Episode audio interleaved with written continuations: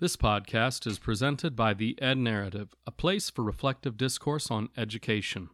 Visit theednarrative.com to subscribe to this podcast or our blog. You can also find the podcast on Apple Podcasts or on Stitcher. And please leave a review to help us grow this community of educators. Welcome to episode 23 of the Ed Narrative Podcast. My name is Darren Ralston, and I am the producer of this podcast. For this episode, we'll be talking with Lorenzo Dickerson about desegregation of schools in the Albemarle County and Charlottesville area. Lorenzo is a documentary filmmaker and has also started an African American film festival in Charlottesville. Uh, you'll hear a little bit more about that with the introduction that Stephanie gives to our episode. Now, one thing about this episode that I do want to talk about before we get into the main body is that um, this one was recorded live in front of Community Middle in Albemarle County Schools. Now, Community Middle is a charter school uh, or at least the way that Virginia does charter schools. We have a special system here. And so uh, they have a different way of uh, going about things. They do mastery learning, for example, and, um, and the teachers are a little more fluid. They have a lead teacher, Stephanie Passman, who is uh, the woman you'll hear speaking at the beginning. And then uh, the other core area teachers, they're all uh, licensed and endorsed in different areas, but they uh, tend to switch back and forth quite a bit so that the kids have enough hands on attention. Anyway, it's a pretty cool place. As far as this episode goes, we decided through talking that uh, it would be cool to do a live episode in front of the kids so that they could see how uh, the process works um, as far as recording. So we did just that, and uh, the idea was that they would go then and produce their own podcasts and then submit them to the NPR Student Podcasting Competition, which just wrapped up at the end of March. Uh, I'm not sure when those results come back, but um, but it was good. I got to work with them throughout the whole process as a mentor, um, and it was it was really nice to uh, be able to sit down with some of those kids. They got a, a unique perspective on things that I can really appreciate. Um, so, anyway, without any further ado, let's go ahead and jump in.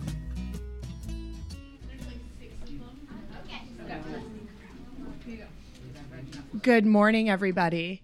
It might seem a little bit odd that I'm using a microphone. We are not projecting the sound to you all, but we are recording a live podcast here. So everything that our speakers say will be picked up and is being recorded in Audacity right now, which is a program that's also on your computers.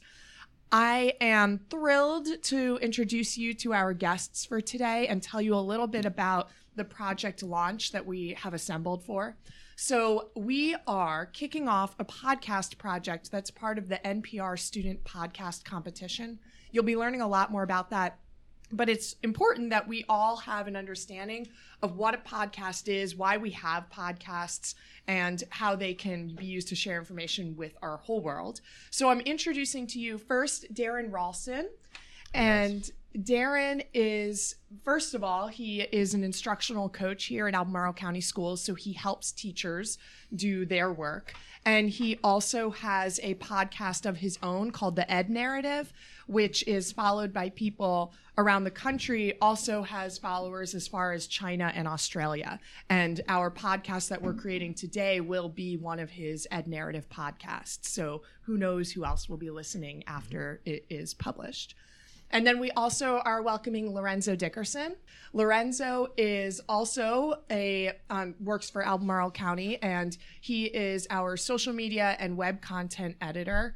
In addition to working for Albemarle County, he is an alum of Albemarle County Schools, and his parents and grandparents also uh, went to school in this area. And their story of going to um, segregated schools and then the process of segrega- uh, desegregation is the topic of a film that he produced called Albemarle's Black Classrooms. He has made a few films, is also a photographer, and um, started Town Film Festival about five years ago. So they both come to us with great experience telling stories and making podcasts. And I am going to turn it over to these two gentlemen. And at the end, we'll have a time for you all to ask some questions as well. Well, thank you guys for having us. So, as uh, as Stephanie said, Lorenzo has been a student of ACPS schools, and so I wanted to start off, Lorenzo, by asking you if you could maybe talk a little bit about your experience here in this district. Uh, like you said, I went to school in Albemarle County, um, kindergarten through high school. So I started off at Stone Robinson Elementary School um, when I lived um, in the Keswick area of the county. Uh, so kindergarten through third grade, I was at Stone Robinson. My kindergarten teacher actually is still at Stone Robinson, uh, teaching kindergarten. Uh, and then I moved to the western side of the county, which is where my mother's family is from, and went to Meriwether Lewis for fourth grade, Murray for fifth grade, which is interesting connection to, to this school uh, because Murray High School was at that point in the current Murray Virginia L. Murray Elementary School building. Um, then they moved Murray High School here and reopened Murray uh, Elementary as an elementary school. Um, prior to that, Virginia L. Murray Elementary School was an all black elementary school that my mother attended. Uh, so I went there for fifth grade. Uh, first day of school, we didn't have chalkboards. we didn't have intercom system because the building was kind of still under construction. Uh, our teachers would kind of stick their head out of the window and, and yell, you know, hey, are we supposed to change classes? Are we supposed to go to lunch? Because um, no one knew. um, middle school, I went to Henley and then, uh, then Western Albemarle. Graduated from Western Albemarle in 1999. So in regard to your experience as a student and the work you've been doing with the schools and the community around here, how do you see those two tying together? Yeah. Um, so I do a lot now of telling stories of African American history and culture, uh, whether it be through photography, uh, filmmaking, whether it be through um, the work that I do in the schools, such as this. So a lot of times I'm in and out of all the different schools, um, helping um, with this type of history. Um, I first really got interested, became interested in African American history. One, because I spent a lot of time with grandparents uh, and great grandparents, and uh, when I was growing up, a lot of the elders were still around. So great great aunts and uncles and that type of thing. My uh, the eldest person in my family is still living. She'll be 105 next month. Uh, she's my great great aunt. She used to take care of me when I was too young to go to school. um, um, so that was the the beginning of my interest. Uh, but then when I was in fifth grade at Murray Elementary, we had to do a book report, and uh, in the library there was a book called Extraordinary Black Americans and uh, I found that book, found it intriguing. It's basically probably 200 different profiles of different African Americans throughout history, mm-hmm. politicians, sports, a lot mm-hmm. of different stuff. Uh, did that book report, and my father purchased the book for me. I still have the book oh, wow. today. Um, of course, there was no Amazon or anything at that time, so we actually had to like get the Hunted the ISBN yeah. number yeah. off the back and call the manufacturer to get it and all that type of stuff. So, was there any one or two things in that book that really hooked you? Um, Matthew Henson um, okay. was. I've been actually been toying with wanting to do a documentary film about him, mm-hmm. uh, but Matthew Henson uh, was an African American man who um, explored the North Pole. Oh wow! Okay. Um, so a lot of times, if you if you if you Google him, if you you find a picture of him, a lot of time he's got you know this, this really thick coat on with the fur, um, looks kind of like a lion's mane type of thing, um, because he he explored that that part of the world. So that really intrigued me because I've never heard a, a, a story like that, and you know, growing up, never saw an African American in that type of space as a explorer of the North right. Pole. So then, taking that that experience of, of finding that book that sparked you, mm-hmm. what was the next step? I've always been intrigued by storytelling in any classroom setting that I was in, mm-hmm. right? Um, I was super intrigued by Egyptian uh, history um, growing up in school, um, art history when I was in high school as well. But I always thought that I would work as a banker. Um, really? Coming out of school, yeah. that was the only thing that was on my mind basketball and banking. Um, so I played sports, and then uh, going into college, I, I uh, majored in management and finance. Uh, but then my wife actually was the one when I went back to get my master's that suggested that I focus on marketing because Mm-hmm. um, I had started to tell these stories through marketing for different companies and I enjoyed it. Mm-hmm. Um, so that's what I did. Uh, and actually, the, the very first video that I made, I had a, a client of mine, which was a, a car dealership that I was managing digital marketing for. And they said, "Hey, can you um can you do a promo video for us?" And I was like, "Yeah, sure, I can do a promo video for you." I had no clue what I was doing. had never done it before, but because I told them that I sure I can do this, now I had to go figure it out. Um, and luckily, it, it turned out well. Good, good. Uh, so I fell in love with filmmaking at that point. In the very first film that I made, uh, we had about 150 people here in Charlottesville um, come to the screening, and that film was made entirely on an iPhone. And that was kind of by chance as well. What was that about? That was about um, my family. Basically, what I was doing was uh, I was trying to build out my family tree as far as I could before I had kids because I wanted them to be able to see who was who and um, know their ancestry as far as as far back as I could find it. Right. Um, I was living in North Carolina at the time and coming back to Charlottesville like every weekend to do this research, and they couldn't. My family couldn't follow the storyline. So I was like, oh, I'll just make a film, and that way they can actually watch it beginning to end. So you're trying to sort it out and make it into a beginning, middle, and end. for- Exactly. okay, gotcha. Yeah. Um, and it, it turned out well, and I've been doing it ever since. Okay, Yeah. great. Well, and so let's use that moment to kind of transition into something when we had been communicating back and forth. You had said you were wanting to take a look specifically at 1963 and its importance in the community here and, and schools. And uh, Yeah. do you want to maybe? Uh, I was thinking maybe we could start out on a large scale and get down to Albemarle. What do you think? Sure, sure. Okay, cool. Um, 1963 to me is probably the most important year in American history. Um, a lot of different things were going on nationally as well as locally. Um, so in in that one year, President John F. Kennedy was assassinated. The March on Washington happened with Dr. King. Uh, Dr. King actually visited Charlottesville, visited UVA um, to do a speech here. Um, you had uh, the three little girls, four little girls were bombed in uh, Birmingham, Alabama, and the church there. So a lot of different things were happening, and the, even the Vietnam War as well. Um, but then bringing that here locally, that was the same year that we desegregated schools in Albemarle County.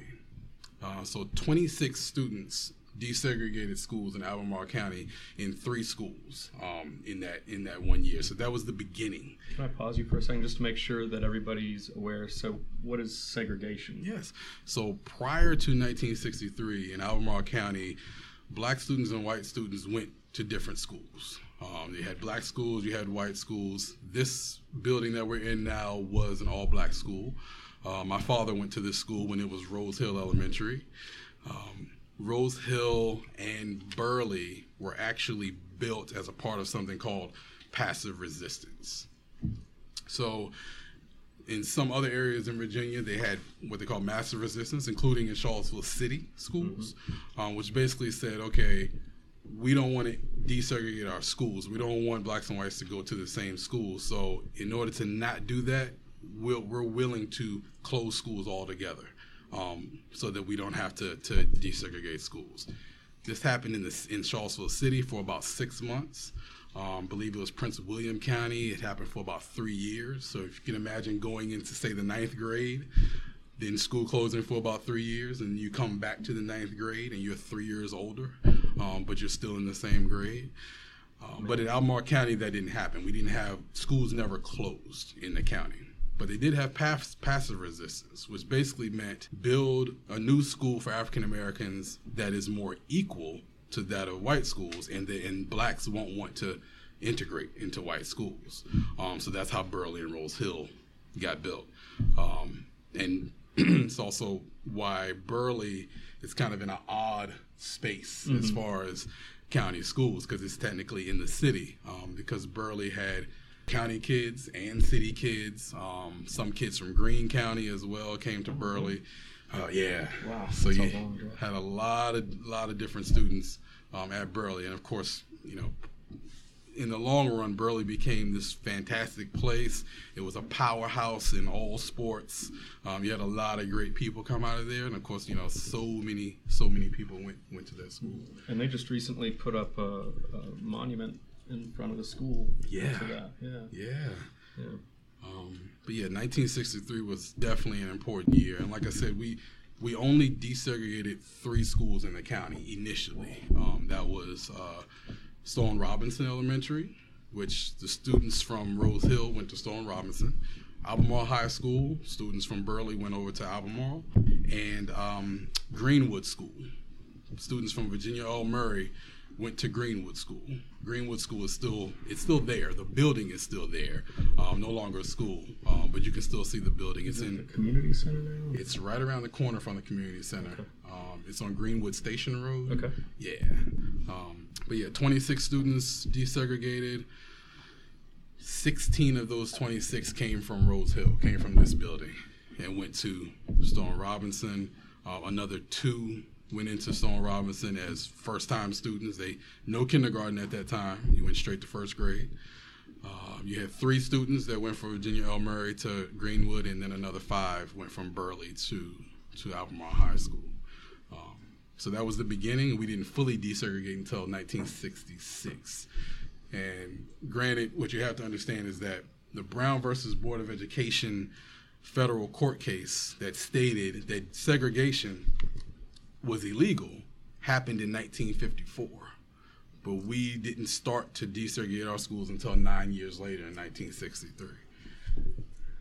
So you had said that some of your family had, I mean, your family is from the area here, and some of your family had attended some of those schools. Do you have any stories or anything that you might be able to relate of maybe a family experience or something like that? Mm-hmm.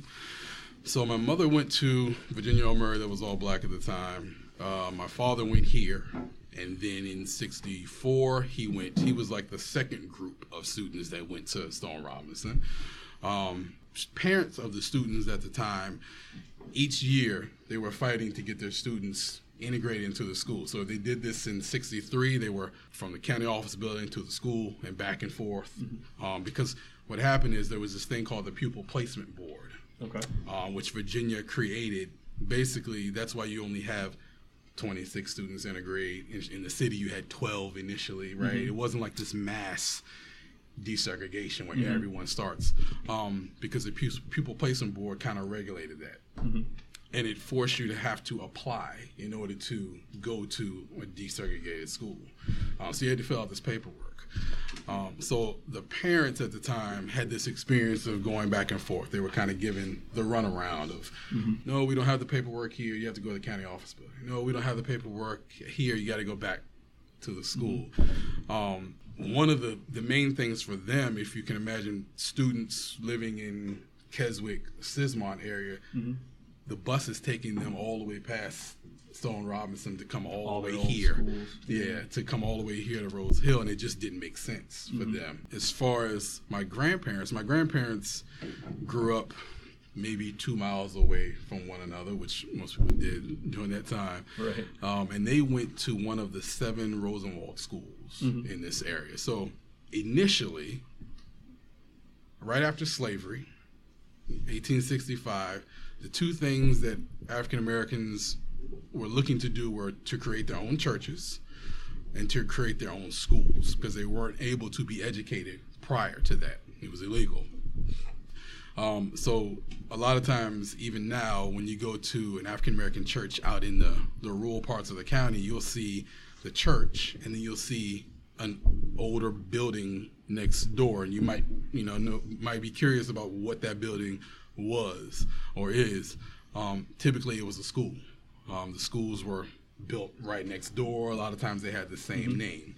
So, in my grandparents' case, on my father's side, um, they went to St. John Rosenwald School, which is right next door to St. John Church. It's the only Rosenwald school that's still standing. Um, and right now, they're working to turn it into a community center. Is it preserved? Like if you were to walk in, you could kind of get a feel. You can, Yeah. you can. At one point, one of the alumni turned it, um, who has since passed, turned it into a house. He lived in it. Um, so he put up two additional partitions because it was just two rooms. Mm-hmm. I believe now it's four. Um, but otherwise, it looks the same. You can see the spot where the old potbelly stove used to be. Mm-hmm. The, you can see all of that. It looks the outside looks the same. Um, but yeah, they met there, and the the deal with Rosenwald schools was that the initial schools that African Americans built for themselves, they looked more like a, a one room shack, right? No running water, no windows at all. Um, but Booker T. Washington worked with uh, Julius Rosenwald, who was the president of Sears and Roebuck at the time. And um, basically, they created the Rosenwald Fund, which basically worked to create better schools for African Americans. Um, two room schools, lots of windows, lots of natural light, like we have in this room here. Um, you still didn't have running water, um, but you did have heat. Um, you did have a way to cook lunch and breakfast for students, that type of thing. And that's the, the building that, that stands today. Um, so the county would put in a portion of the money. The Rosenwald Fund would put in a portion of that money, um, and the people of that, that particular community, yeah, they would put it, and then the people of the community would build the school okay. themselves. And then later, of course, the Rosenwald Fund ended up funding um, James Baldwin and Langston Hughes and a lot of these African American artists all over the country in their works. Cool. So, could you maybe uh, do you have an idea of what a standard day at the Rosenwald School would be like, like from arrival to dismissal? Yeah, uh, in the morning. So, if it was wintertime like it is now, um, the male student who lived closest, either the oldest or the one that lived closest to the school, his responsibility was to go to the school before everyone else in the morning and get the stove going to get the, the building warm. Interesting thing is that they used to pour motor oil on the floors what? of these buildings to keep them slick, keep the dust down, and that type of thing. That's flammable. Yeah. Right? yeah. okay. So if you All turned, right. a lot of times, like you know, a student would come in, get the fire going, have the motor oil there, and then would leave and go home, you know, for another half an hour before he come back to school. And when he comes back to school, the the floor is smoking. He's got to turn it, yeah. turn the stove down a bit before he burns the building down. Um, and the girls would help make breakfast or lunch um, for students, which typically was like a large pot of soup um, with fatback meat and, and, that type of thing uh, in there. And all the students were in one room, so grades one through eight. All in one room. The second room in this Rosenwald school was the teacher's room. That's where her desk was, really. And was it just the one teacher for the school? Typically, yeah, just one teacher.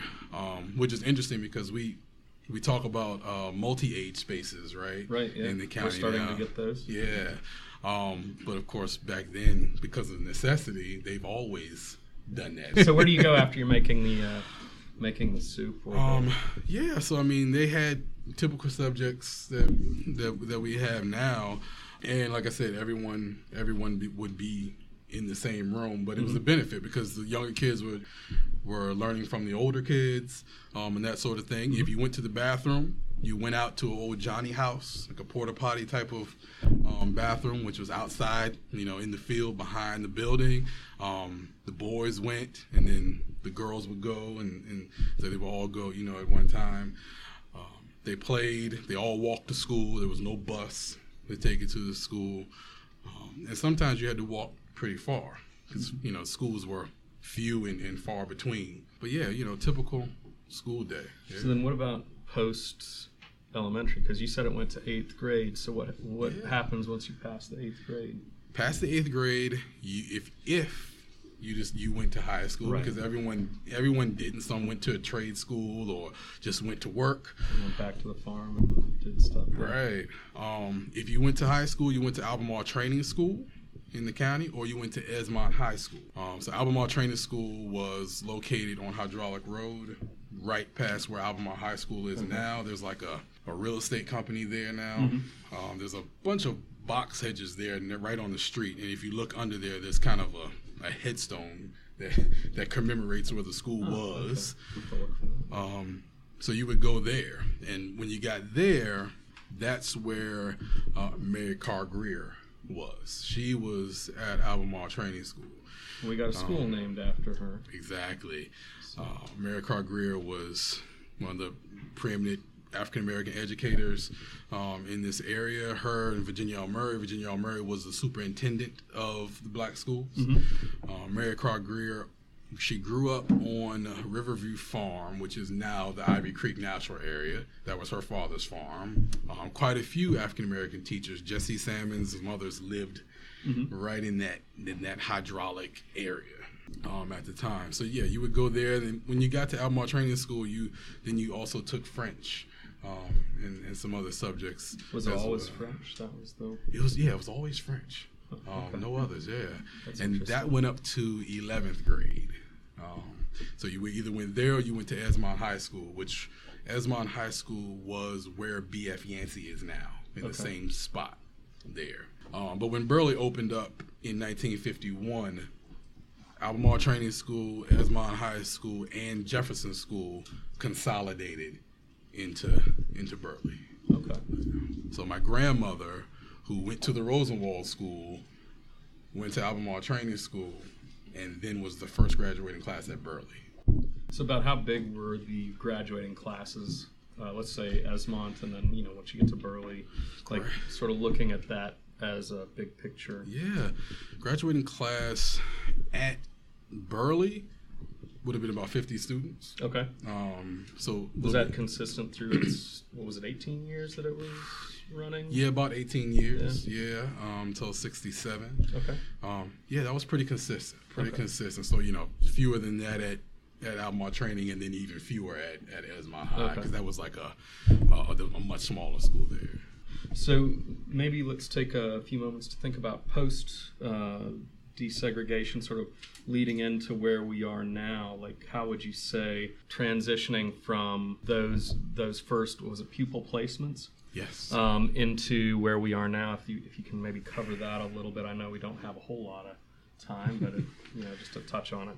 Yeah, yeah. So like I said, it took us what 63 through 66 to to fully desegregate our schools. And you know, from that moment up until today, the real question for me at least is, you know, how much have we changed or not changed? You know, where has the progress been or not been? Um, like I mentioned before, um, myself being in the fourth grade at at Meriwether Lewis, um, and then going to fifth grade at Murray when they reopened it, which most people don't even know that Virginia. Murray was all black school um, at one point.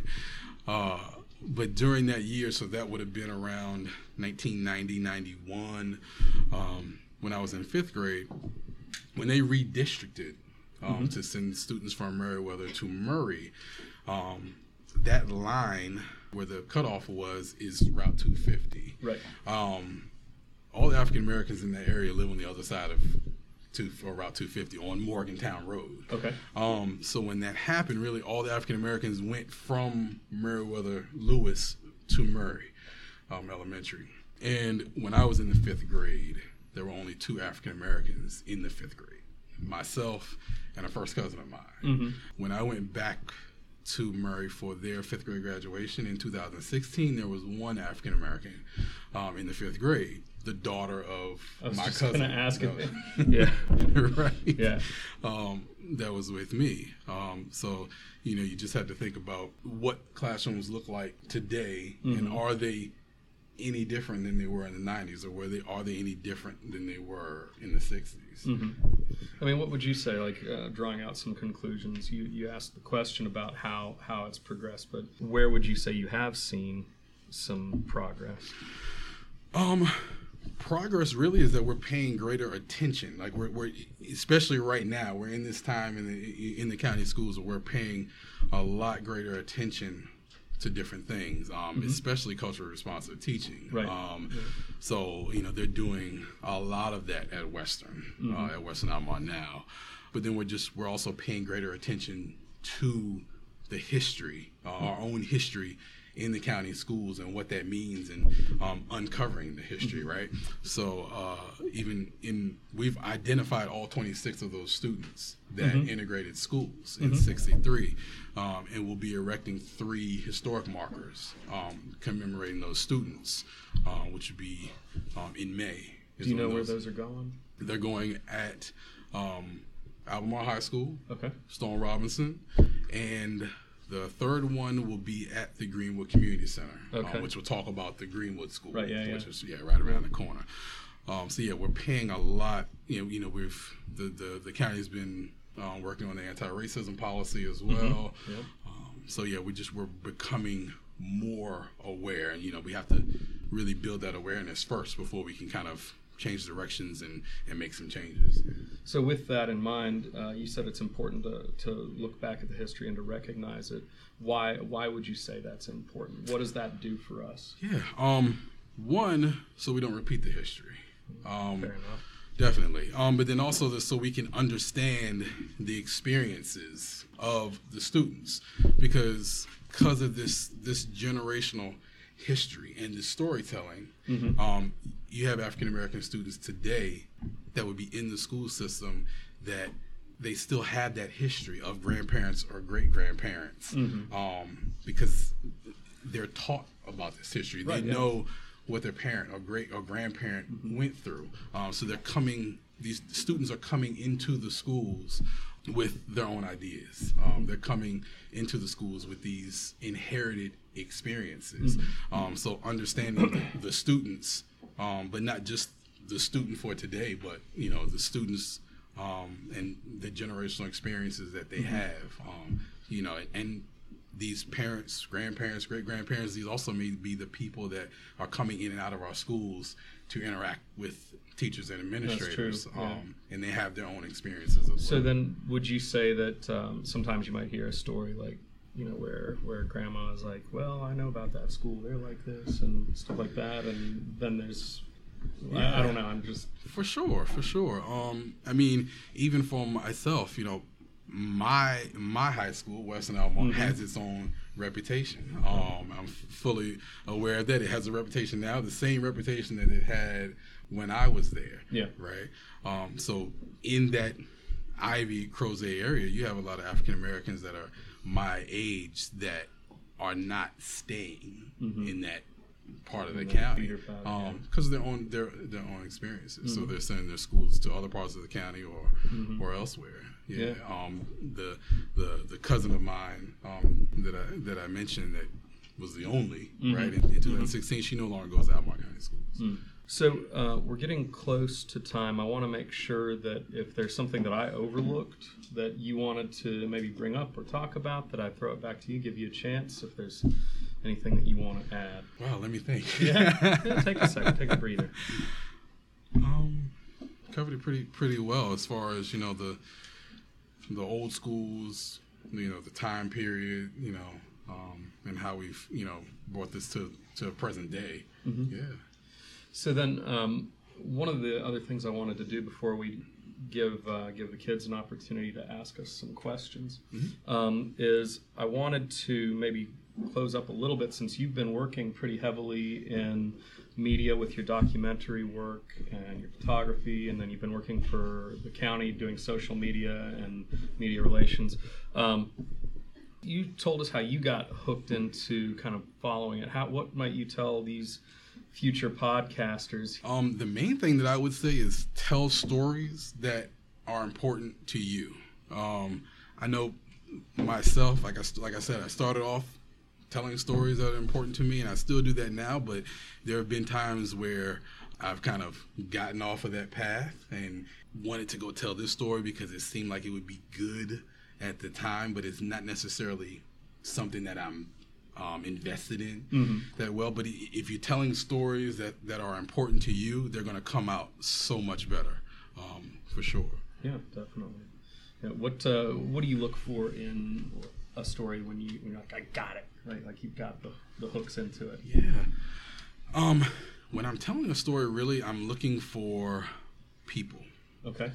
Who's really like I'm I'm really the way that I'm telling these documentary showing these documentary films is really I'm partnering with those who have lived that experience um, themselves. So when I'm when I'm working with the people who are kind of telling the story on camera, um, what is that relationship like? Um, how do how are we you know really working together and, and and that type of thing. And a lot of what I do is telling local stories, local stories, and that's really how a lot of the films have come about is because I had some type of personal connection to them. Um, like I said, I did a, a film on Burley's football team from 1956, which was undefeated and unscored upon for a whole season, and that got started because one, I would hear all these stories about Right. Burley. Isn't Um, that the team where people were just like, let's just go to the Burley game because they're the good ones? yes, yes. And it didn't matter who else was playing. Right. UVA was really bad at the time.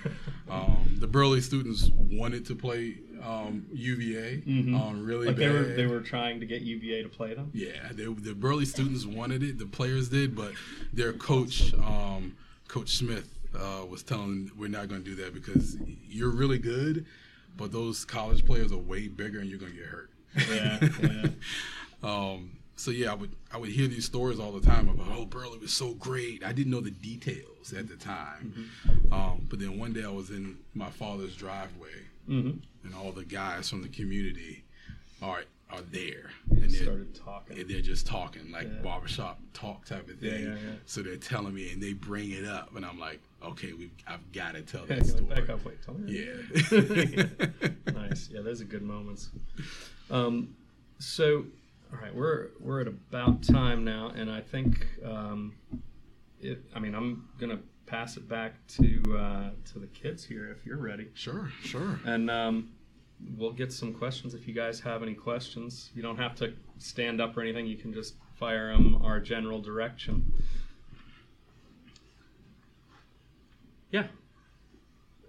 What was who was your um kindergarten teacher? Uh, Miss Spicer. Her last name is changed now because she's gotten married. So I believe when she taught me, she was probably like in her early 20s or mid 20s. But she's been at Stone Robinson ever since. Um, She's still over there now. yeah, she's still there now. I didn't know she was there when I moved back here and started working in the school system. I was there filming with um, Mr. Brandon Reedus, who his, yeah, his actually just talked with him and uh, Oh yeah, recently. Yeah. his room was right next door to hers, and she happened to come in to give him a book back that she had borrowed. And I'm like, Miss Spicer. She's like Lorenzo. Right? Great. I had her. You did? Hey, That's look her. at that. We got That's a her. connection. yeah. Um, when you went to Murray, was it desegregated? Yeah, it was desegregated. That was 1990 when I went. Yeah, yeah. How long have you been doing podcasting? Um, well, I've been doing podcasting for about two and a half years now. Um, I don't know. Have you have you been doing podcasting? Um, I've done a couple over the last couple of years. I did one with the Virginia Film Festival, and then one with Burley Middle School. Yeah. So your your your experience has been more on the guest end. Yeah. Whereas I, I do a lot of the editing. I'm actually going to be in with you guys some through the process of uh, of your production too. So you had a question. Um, this is kind of a comment. My grandma told me that she lived up here near uh, Burley. Oh yeah. She would watch the kids go to school every day. Oh cool. How many films have you produced? Uh, four, four in the last five years, and I have three coming out this year. Gonna say, Between you had four out, but you had more in the hopper when we were talking earlier. yeah, I've got three that'll be out between now and July. Um, have you gone to any of those early games? Burley games, no, that was before my time. Uh, when they had when they had those games, and they would the the field that Burley played on. Growing up, I always thought it was this field right here, um, with the hills. It was actually what's the baseball field directly behind the building. Um, that's where they played, and then sometimes they played at Lane High School because Lane had lights. Where was Lane? Um, county office That's the building, count. That's the one that was and the, the county field office building. was Yeah. the big parking lot in the baseball field. So now it's where the cars are. Yeah, Yeah. yeah. Yeah. Uh, this is the first time we've worked together. I actually, um, for me, I have done. I you can see I've got like a traveling set, right? Um, so I can take this anywhere I, I go. Um, I have done this in conference halls with people. I've You can also do them over the internet. There's a couple of uh, things like Zoom or Google um, Hangouts where you can where you can podcast from long distance. Um, so, and then I've also used the uh, audio studio in uh, Monticello High School. So, um, so I've done a lot of that, and um, but I switch around with uh, with folks, and I like to talk with people with different experiences. Like like Lorenzo was saying, if you know he likes to get an idea for the people and, and what their stories are. So, um, so that's that's how I work. So, yeah. Um, do you have any future films like that you were thinking of producing at all? Any plans for that? Yeah, um, I have one called Birdland, which comes out uh, February 28th at Central Library downtown. Um, that one is about the Bird family, which is one particular side of my family who were enslaved in Albemarle County. And then directly after emancipation, they pulled their money together, a bunch of siblings did, and they purchased a lot of land right next to the former plantation. Um, and then over time, their land got passed down, so the people still live there. My father still lives right there. The Rosenwald School is still right there in that same Is that street. land called that whole land? Is it called Birdland, or is No. that just what like a nickname? Yeah, it's just a title. Um, they were enslaved at a place called Castle Hill. Um, Oh, okay. Okay. Which a lot of people go there now for cider. And, Yeah, Um. Keswick Yeah. Vineyards is right there Mm-hmm. as well. Um, but yeah, that that comes out at the end of the month. Um, Deliverance will be out in July, which is about Henry Box Brown. Um, does everyone know who Henry Box Brown is? No? Yeah. Uh, he hid in a box to escape, if I'm not mistaken. Yep. Is he the one who shipped himself? Shipped himself to Philadelphia. He was a slave in Louisa County. Oh my God, Um, shipped himself to Philadelphia Louisiana. to freedom. Yeah. Um, and then Third Street will come out this summer, which is about the formerly segregated entrance at the Paramount Theater. Now, when these come out, where where do people go to see them? Like, How, how can how, like if they want to see one of these documentaries, how are they going to get to see? It? Yeah. Um, like I said, Birdland will be at Central Library, and then it'll probably be online. Okay. Um, Deliverance will be at the Town Film Festival in July, which is free. Um, so that's in July. It's three three days of events. Um, Third Street will premiere at the Paramount, Okay. and then most of the time these films, once I finish them, they'll go to they go to PBS. You got a busy well, schedule. so. Do we have any more questions from somebody who hasn't asked one yet? Yes. Me?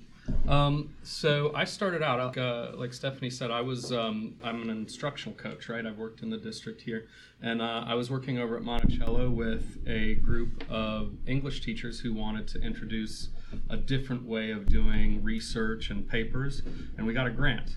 And I realized I was in teaching kids how to do podcasting, and I had never done one. So I was like, I probably ought to fix that. So I started doing some podcasts, and I liked it. It's a good way to sit down and have an uninterrupted conversation with somebody, right? Because I mean, think about how many times you talk with your friends and they're just like, "Oh, well, oh yeah, man. Oh, look, I just got a text from so and so," right? And that's that's not the way it generally works when you're in the podcast chairs. You can kind of have a focused conversation, and it's nice to be able to do that. So that's how I got into it. I got hooked on that, especially that that part of it. Yes. What's the name of this podcast? This one, uh, I run it under the title The Ed Narrative because I mostly focus on education um, and stories related to education. And so that's where the narrative part, the ed part for education and narrative for the storytelling you, part. if you like look this up, is there certain choices? Yeah, you'll have, right now, this will be, let's see, this will be the 21st or 22nd episode. Um, and if you go to theednarrative.com, you'll you'll be able to find it. I also run a blog. All right. Do we have any uh, any last questions here? We got we got time for one more before we uh, turn it back over to uh, Stephanie. Go for it. Uh, well, if I did look this up, when would it be like online? So uh, that's a good question. Actually, what we're doing is, as this is part of your kickoff, right? Um, I'm going to be producing this as you guys are producing yours. So I'll be bringing in some things here and there. I'll show you some of the edits. Like right now, what what we've got here is what I would call my uh, rough cut because it's it's or I guess my raw cut because it's just as is. It's what we've got recorded, right? Um, but what I'll do is I'll do a rough edit, which is uh, intermediary one before I get to the final. Um, taking stuff out that maybe doesn't need to be there. Like you know, if somebody's coughing or or you know we take a side trip on some topic, um, and you guys will get to see a couple different stages of the production here. Um, and then I'll also um, add in, which will be the final cut, an introduction, which is just me and one microphone, and a conclusion, which is also just me and one microphone, just kind of saying. And so that's our uh, that's our podcast, and uh, I hope you enjoyed it. Please uh, come back and check us out for the next episode, which will be blah blah blah. So that'll that'll be the process. So you'll actually get to check in during the process of producing this. So it's not going to go up right now. We're not live on on the internet, but um, it'll go up in a couple weeks as you guys are working. That's a good question. Thanks. Let's go ahead and uh, wrap up with your question. Are you gonna cut this part out because it's not relevant? Uh, some of it is actually. So I might uh, I might uh, just uh, come in and say, you know, there were a couple questions about this thing, and then edit it together. Part of the reason I wanted to have us do a Q and A with you guys is because I know that after you've sat in here with us for a half hour, there are going to be some things you're wondering about, and I wanted to have you guys get a get a chance to ask about it. So, but thank you all for uh, for uh, being here with us today. We appreciate the opportunity. All right. Thank you all so much. I learned a tremendous amount about schools in our area and podcasting. And having known both of you for a while, I learned a whole lot more about you. So I'm really thankful for your time. And our audience did an incredible job. So thank you for Thank um, being here. And we look forward to using everything that we've learned here for our NPR student podcast project, which we will continue to talk more about. Once again, thank you to Community Middle for hosting us for that conversation. Uh, it was good to be able to talk to Lorenzo, so thanks to him. I want to point out that uh, the Town Film Festival is this summer. It's in July. Uh, it is July 13th through 15th at the Jefferson School African American Heritage Center. And the theme is Aware of the Evidence, and they're going to cover the history of black film. Uh, they'll also talk about local Charlottesville history. There'll be films on that, Black women in suburbia, African American art, the history of Pullman Porters, 20th century slavery, and more. So definitely go and check that out this summer. As far as getting in touch with the Ed Narrative, uh, we have a website, theednarrative.com and there is a contact page. We also have a blog link, and I've started work on a student podcasting resource page. Um, I'm not 100% happy with it, but if you want to get in there, you can see some basics on using Audacity with your kids. So, check it out if you're interested. I'm probably going to try and develop that some more this summer if I have time, which is a pretty iffy proposition because I will be and this is big news. Uh, I will be moving to Berlin, Germany to teach at the JFK school. So um, that will be a big change. I will still be doing the podcast. I'm going to have to try and figure out the logistics of that since. Um, since it might be a little bit harder to do some of the conversations. I can imagine uh, doing online conversations, you, you, might get a bit of a lag. So, um, anyways, you guys wish me luck, and I'll catch you later. Bye.